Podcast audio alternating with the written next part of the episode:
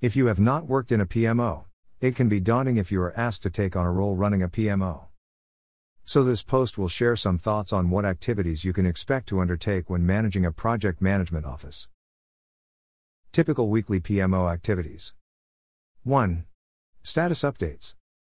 As the PMO manager, you are expected to know what is going on within each of the projects or work streams and provide formal or informal updates to management. Therefore, a very important activity is creating a weekly status report for the projects under your oversight. Caution Many projects report formally on a monthly basis, so make sure you implement a light touch status report for the weekly updates. This avoids valuable time being taken away from delivery. 2. Informal meetings. You should not wait for the weekly status reports to find out what is going on.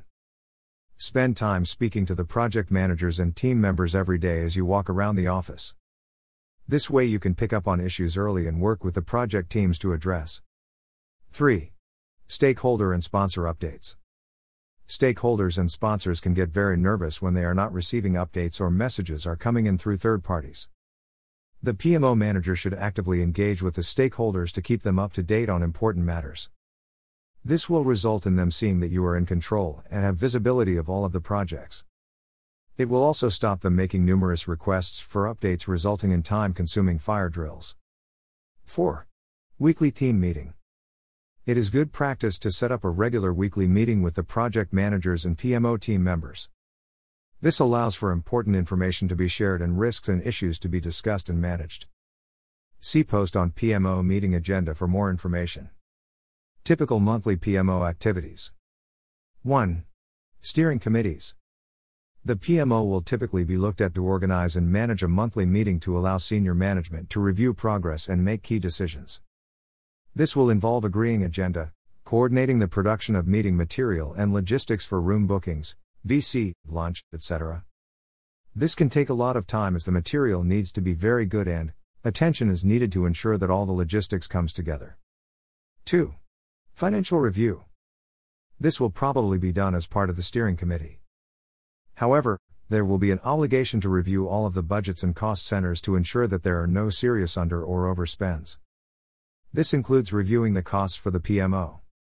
3. Resource review. If the PMO is managing demand and supply, you will need to assess the new projects, existing projects, and balance against available resource and budget. This will allow you to provide recommendations to senior management on what projects can be supported. Summary As you realize, there are many other activities, and in this article it has only been possible to touch on some of the core activities. However, it does give a flavor of what is expected. When running a project management office, it is important to establish the weekly and monthly routines and, where possible, secure enough resource so they can be completed properly it is inevitable that you will also be hit with numerous ad hoc requests. This is part of managing a PMO. However, if you have been able to get the routines in place and made the effort to ensure the quality of data submissions, you will be in a good starting position to respond to many of the requests.